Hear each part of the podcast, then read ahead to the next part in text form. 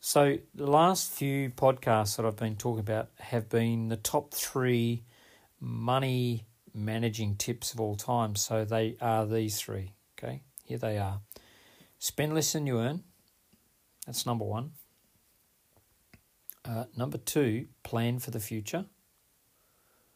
And number three, make your money make more money.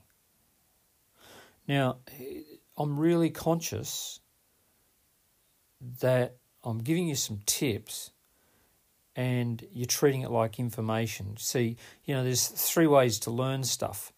Well, one way to learn stuff is to listen to it and it goes up into the head. And that's a great way to learn stuff because you're getting information.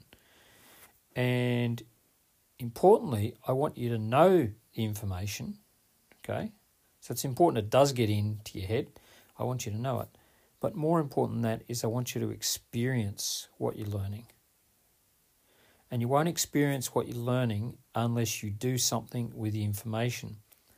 Now, the doing part, uh, let me be clear, doesn't need to be over the top and drastic. It really doesn't. For example, if I say spend less than you earn, well, firstly, how does that feel when I say that to you? You know, when you say to yourself, hmm, I've got to spend less than I earn, how does that feel? What goes off in your mind? What do you think about? You know, it's really important that you think this through. You know, you spend less than you earn. What goes off in your mind? You know, the brain's really fast. You might get a gut reaction. Yeah, I spend way too much. Or, you know, I'm lousy with money. Or, yeah, I seem to waste a lot of money on stuff that's pointless. You know, or you might say, well, no, I um, I do spend less than I earn. I do live within my means. Pay attention to how you're reacting to what I'm saying. That's the really important part. It's it's not just the information. It's how are you experiencing what I'm telling you. That's that's important. Okay, and then what do you do with that? So when I say plan for the future, I think the challenge that I want to give you is not just to give you information, but I want to challenge you to think, well, what could I start doing right now? You know, start where you are right now. What could I do with that information straight away? You know, so spend less than you earn. I think, well, okay, I'll pay attention to uh, how what my impulse is to spend money on. You know, so let's say uh, that you're um, like me. I'm in the I'm in a, a, railway station and I'm waiting for a train, I think, yeah, a cup of tea would be nice. Oh, what about a Kit Kat as well? You know? So a, a little sale doubles. You know, so spending two pounds fifty on a cup of tea suddenly turns into uh, four fifty nine or or five pounds because I just plus up that sale, right?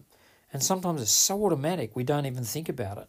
But if you're thinking, the thought comes, you know, t- three times a day, think, you know, I spend less than you earn, spend less than you earn. Just sit with that thought. Pick three times during the day where you just play with that thought and see what happens. But notice how you're experiencing that thought, and importantly, notice what happens if you think about it. Does your behavior change? And the incredible thing is, you don't have to do big, big stuff. You could just do something little like, you know, keep your wallet in your pocket, not not buy a cup of tea and a Kit Kat. wait till you get home or wait till you get back to the office. Get me? So that's the tip for today. So yeah, spend less than you earn, good thought. Plan for the future, good thought. Make money, make more money, good thought. But what do you think of when I say those things? So if you've got a journal, make some notes about this. Write that down. I hope you're enjoying this podcast. We're at uh, episode number 20. Um, by all means, go back and listen to some of the, uh, few, the past uh, episodes that we've got here. All you've got to do is scroll backwards, scroll down, and you'll find them, okay? And tell your friends, okay? Um, trust me, the people who start utilizing some of the ideas I'm talking about, uh, their life changes. But it's not wholesale change, it's little changes. And those little changes accumulate and then they start to gain momentum. Anyway, see you in the next episode. My name's Andrew Priestley. You can actually find me on LinkedIn and you can find The Money Chimp on Amazon. And I'll talk to you later. See ya.